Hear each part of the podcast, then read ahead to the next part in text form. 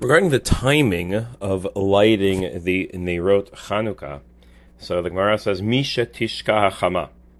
So what does that mean, Misha Tishka HaChama? Normally that means after sunset.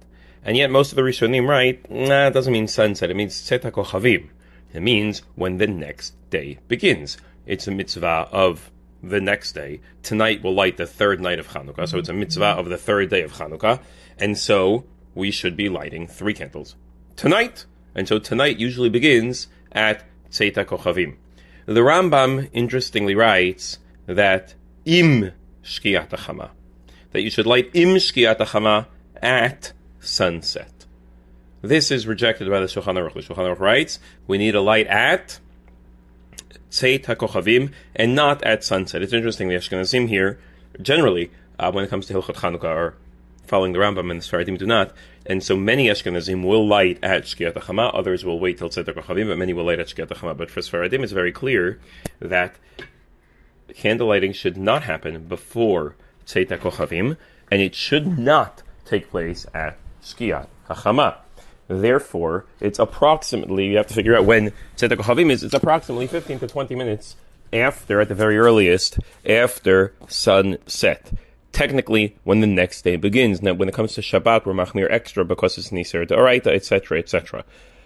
When it comes to Isurei Rabbanan, when it comes to a fast day, so we're generally lenient. We find an earlier approach because people are, uh, you know, uncomfortable. So they want to end the fast because they are uncomfortable. We rely on an earlier approach. So here, what should we do? On the one hand, it's in the Rabbanan.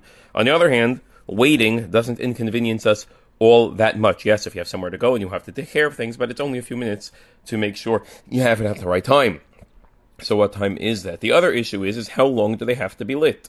So the Gemara says ad shetichle regel min hashuk until people stop walking outside. So why is that? Because you're presumably lighting your your menorah in time the Gemara outside, and so people should see it. And so once no people are no longer there, so the the, the menorah doesn't have to be lit anymore. And the Rambam writes, "V'hu It's approximately a half hour. Now the Gemara itself says that nowadays, in the time of the Gemara already, we light indoors, and so we light indoors because we consider the pirsum hanes, the publicizing of the miracle, to be for the people in the home, and so that period of time could be potentially much longer because we are now nowadays are awake much longer. We're around much longer uh, later at night because we have artificial lighting.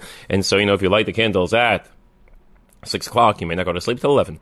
And so, do they have to be lit that entire time? Is that a minimum? Is that a maximum? Is the half hour a minimum or a maximum? So, the simple reading the Gemara would be that you have to light them so long as the you're fulfilling the mitzvah of Back in the day when we lit candles outside, you fulfilled the pirsum for about a half hour until people stop walking around outside. Nowadays, if you would have asked me, I would have read the Gemara. Okay. If you're doing it inside because the Persuma is inside, you have to have them lit so long as people are still awake indoors, which is a very long time. Nobody says that.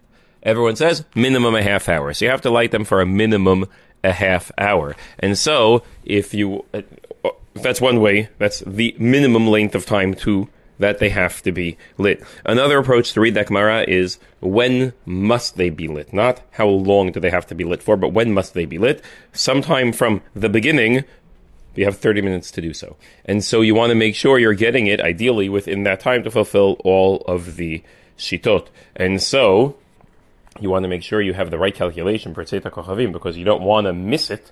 Um, you don't want to be just sitting waiting around when you should be lighting in that first half hour when you could light when you could light and wait until after. And so we generally assume 20 minutes after it's after Shkiat Chama is sufficient time to light the menorah. If you look outside in Boca Raton, it's not so dark out then.